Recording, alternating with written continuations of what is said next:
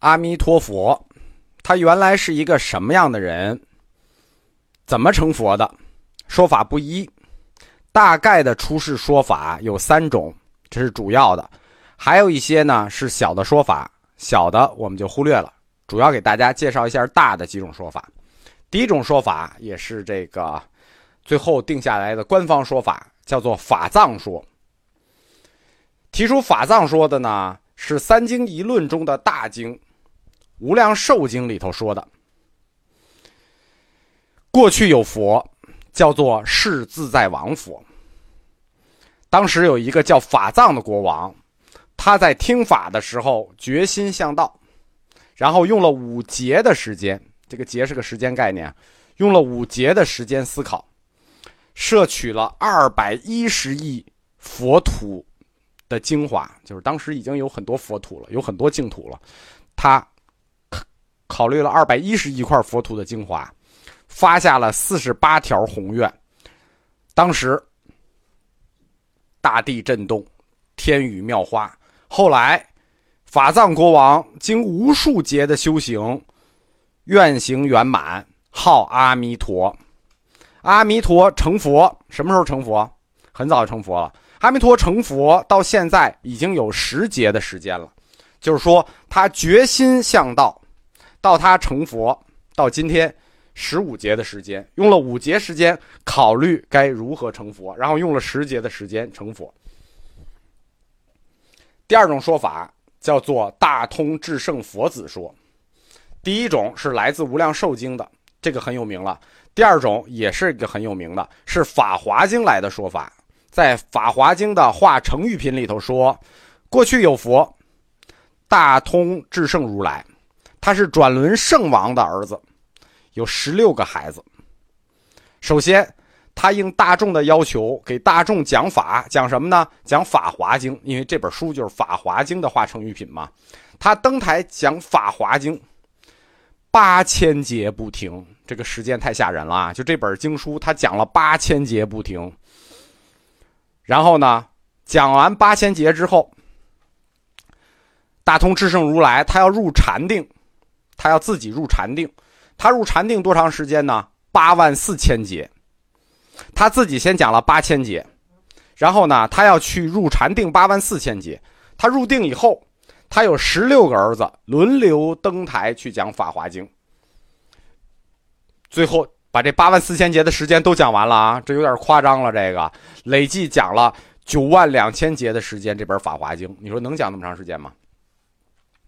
八万四千节以后，大通至圣如来他就出关了。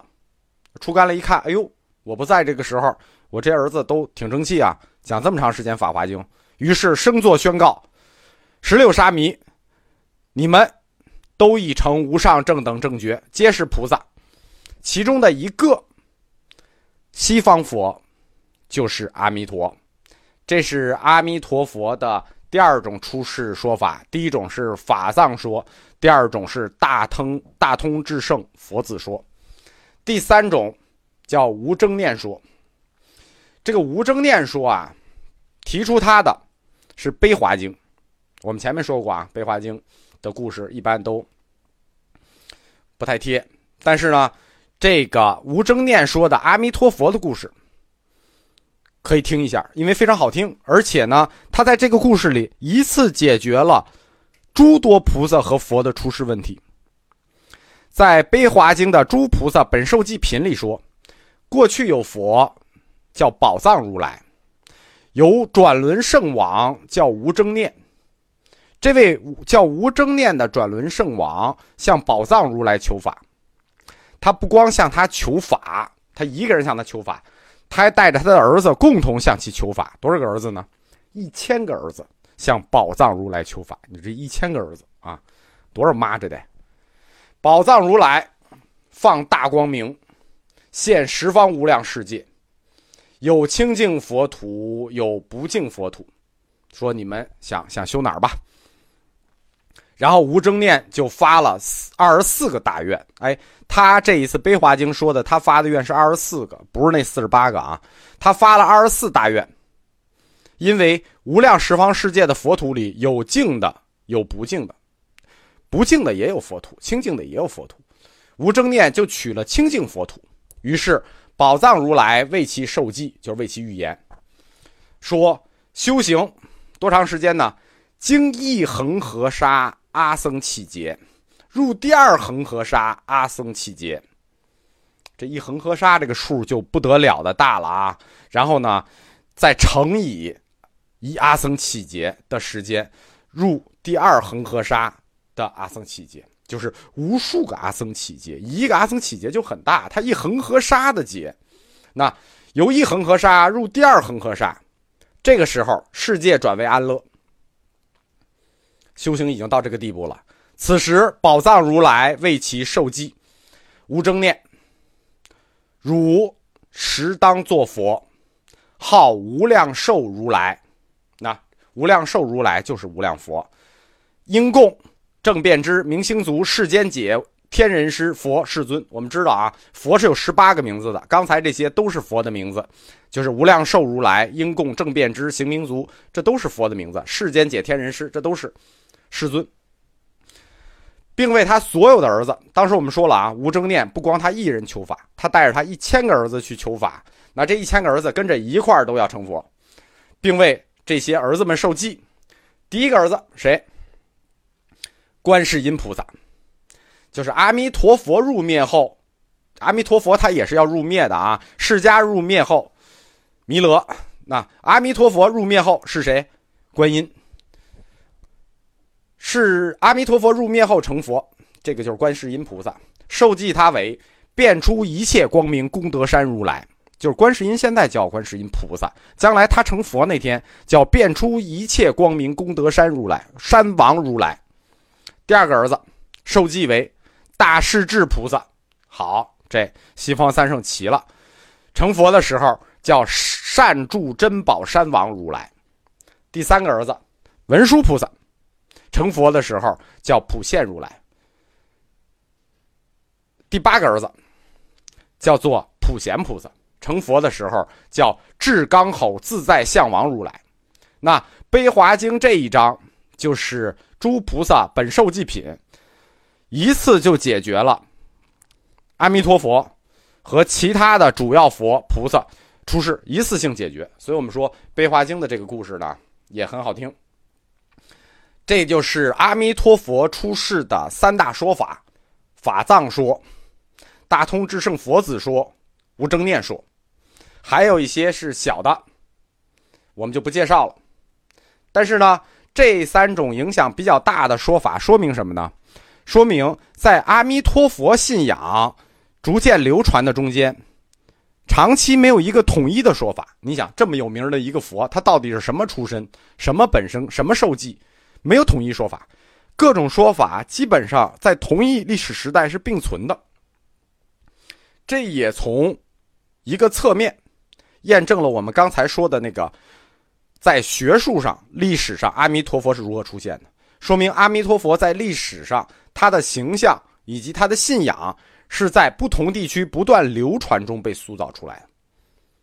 当然了，我们最终要取法藏说，为什么呢？因为最终三经一论成为净土宗的核心经典，所以随着无量寿经成为净土宗的三经一论核心经典，那法藏说就取得了权威，那这个就变成了公认。所以以后我们说阿弥陀佛是如何出世的、如何本生、如何受记，就采用法藏说。其他说法呢，大家就了解一下。我们刚才说法藏国王从思索用了五个亿，然后呢他已经成佛修行到今天十个亿，呃呃十劫，一个是五劫，一个是十劫，就到今天打他发愿已经十五劫了。那么这个时间有多长呢？我们看看这个阿弥陀佛净土它的这个构思时间，法藏国王光构思这块净土就用了五劫时间，用了五劫时间总结出来了四十八条誓愿。那他这个非常用心了，先用了五个劫观察了二百一十亿个亿个佛土，然后总结出来的。这个劫是佛教里时间一个单位，我们哲学课一开始就说过，什么叫一劫呢？世界坏空成住为一劫，世界有循环，坏空成住，它坏空成住一次为一劫，这一劫又分大劫、中劫和小劫，一大劫四中劫，一中劫二十小劫，一小劫一千六百万年。那么你们简单的一算，法藏国王为了阿弥陀佛净土本愿这四十八个本愿，他就考虑，他就用了六十一年的时间，所以他这个考虑，我认为还是很成熟的啊。这四十八条愿望，我们课里就不一一谈了啊，这个太太大了，太大了，很长也。但是呢，就介绍一下。首先，这四十八条本愿是标准格式本愿。什么叫标准格式？它所有的句子是同一格式，这跟其他佛的本愿不太一样。他这个因为已经走到后面了，他的这个语言应用能力很强，他所有的句子格式都是标准的，像诗一样，都是以舍我得佛开始，就是第一句话叫舍我得佛，就是假如我要做佛，然后后面是他愿望，这是一个祈祷，舍我得佛，然后最后一句话是以不取正觉结束，只有一个本愿不是啊，这四十八个本愿里只有一个本愿不是，剩下的都是不取正觉结束。阿弥陀佛这四十八个本愿，我们在课开始就说，它不是一开始就有四十八个，对吧？你看，啊、呃，药师啊十二个，呃，普贤十个，对吧？它上来就这么齐吗？上来就四十八个这么大吗？不是的，它是随着历史逐渐被丰富起来。有二十四愿说，有三十愿说，有三十六愿说。比如最早译出来的，后汉译出来的。平等觉经说阿弥陀佛有多少个本愿呢？有二十四个本愿。到鸠摩罗什翻译摩诃般若经的时候，这时候说阿弥陀佛有多少个呢？有三十个本愿。在宋朝译的大乘无量庄严经里的呢，说有三十六个本愿，就是说阿弥陀佛的本愿在逐渐扩张，逐渐丰富，最终到无量寿经的时候，四十八个本愿就已经全部被确定了，被公认了。所以以后那些我刚才谈的平等平等觉经啊、摩诃般若经啊、大乘无量庄严经啊，这些都都不选用了。我们要说就定无量寿经的四十八本愿。我们随便给大家念几条啊，就是它这种标准本愿格式，以舍我得佛开始，以不取正觉结束。大家了解一下它的本愿结构和发愿模式就行了。有兴趣的呢，自己去读那四十八条，太太大。比如第一条。舍我得佛，国有地狱恶鬼畜生者不取正觉。如果我要做佛，这个国家还有还有地狱，还有恶鬼，还有畜生，那我不成佛。第二，舍我得佛，国中天人寿终之后，复更三恶道者不取正觉。第三，舍我得佛，国中天人不系真金色者不取正觉。这是就是这么一一条一条列下去啊，就是比较重要的是四十七、四十八，为什么呢？因为我们说了啊，净土里的一个极致追求叫什么？叫阿惟越致，就是不得退转。它后面几条就涉及到这个净土的等级问题，净土等级高不高，就看你得不得退转，退转容易不容易。比如四十七条。舍我得佛，他方国土诸菩萨众闻我名字，不立即得不退转者不取正觉。你看他这个净土的威力多大？他方国土诸菩萨听到我的名字，不立即得阿惟越致，就是说你听我名字，你就能成佛。如果我要达不到这种威力，我都不取正觉，我都不成佛。他这个净土的威力就大了。第四十八条，舍我得佛，他方国土。诸菩萨众闻我名字，不立即得至第一人、第二三法人与诸佛法不能立即得不退转者不取正觉。他这个威力太大了啊！闻他名字就可以得无生法忍啊，而且不立即就能得阿惟越致。那他这个净土前面舍我得佛描述了自己的国土，阿弥陀佛净土啊，跟那个药师佛净土、阿处佛净土一样，它也是分三大块做的区分：自然环境、人文环境和精神追求。但它后面多出这么几条来，专门在谈阿惟越致的，就是谈不得退转的。也显示出阿弥陀佛净土的一个威力问题，对吧？闻我名字就可以得阿惟越致，否则我都不取正觉啊，立刻得第一忍、第二三法忍，这等于至无生法忍，那就了不得的这个净土威力啊！根据阿弥陀佛这四十八个本愿构建的净土，就是阿弥陀佛净土的具体细节。这个这个，我们这儿就粗粗的一列，这个受课程限制，大家如果想了解细的呢，就去读一下这本经书。在这个净土的三经一论中啊，大家可以专门去读一下论，因为论呢，实际就是描述了它二十九种庄严相。读一下《无量寿经论》，《无量寿经论》里世亲大师给出了这个净土的这个详细描述。关于这个净土的性质到底是什么？你看他这个净土，又无恶鬼，然后呢又得道，什么都有，精神生活也很好，然后最后闻他的名字还得阿惟越致。那它这块核心性质是什么？或者说它的属性是什么呢？关于阿弥陀佛净土的属性，不同的经书给的定义用词虽然不同，但是方向都一致，都是一个类型的性质。什么呢？无量寿经说阿弥陀佛净土的性质是安乐，这块净土是安乐净土。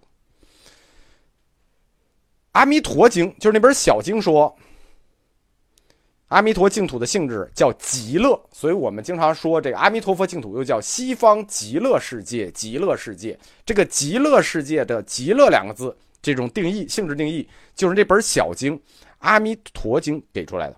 而无量寿经不是极乐，极乐就有点过了的意思，它给的叫安乐。文殊师利佛土庄严经说阿弥陀佛净土它的性质特点是安养，你看这个又软了一层，从乐到养，它的性质叫安养。所以阿弥陀佛净土它因此不同的经书给它定的性质不同，它的名字也不同。那我们刚才谈了，就有叫安乐净土，也叫极乐净土，或者叫极乐世界，世界就是净土嘛，西方极乐世界、西方安养世界、西方净土、弥陀净土等等，不一而齐。但是不同的经名字虽然不一样，但它的整个性质属性定义方式是一样的，有安，有乐，有养。极它实际上是一个性质性的定义词，所以甭管极乐也好，安乐也好，安养也好，这实际都是一个怎么说呢，很粗的、很简单的一个大而化之的呃文学描述。我们还希望得到更具体的关于弥陀净土的属性定义。为什么这么说呢？是因为这个经书里给了它正确的属性定义，给出了一个专门的词，这个词就是《无量寿经论》里头世亲大师给出的专业词汇，叫依正庄严。所以我们要形容弥陀净土的学术定义，就是它属性的学术定义，我们就要用依正庄严这个字。而这个安乐呀、极乐呀、安养啊，这是老百姓说的，就是，呃，极乐世界，实际上应该是依正庄严世界。什么叫依正庄严呢？庄严大家知道啊，庄严这是个属性词，庄严大家知道。什么叫依正？主要是，依是指依靠的依，正，正派、正中间、正中的意思。那么依正这两个词，它实际上暗指的东西大家已经明白了，就是有有这个感感受了。首先我们要说这个词是相对于什么来说的，什么相对于什么谈依正。佛教因果因果因果因果，这个依正是指因还是指果呢？它是相对于果来谈的。依正这两个词是谈果报的性质的。所谓依是依报的简称，依靠得报，依报的简称，依靠他得报，依报之简称。而正是正报之简称。所以这个依正庄严实际就是依报与正报的庄严相。那哪一个是依报，哪一个是正报呢？这个所谓正报是指佛、菩萨或者有情众生我们自己自身，因为要得报得我我们个人得报，我们去净土是指我们个人得报，我们是这个正中正应该得报的那个正，所以一正庄严里的正是指佛菩萨及有情众生自身的报。那一呢，你依托于哪儿啊？依托于这块净土是指众生所依之国土，依报是指众生所依之国土，正报是指众生个体，这就是依报庄严的意思，这也是形容净土属性的词。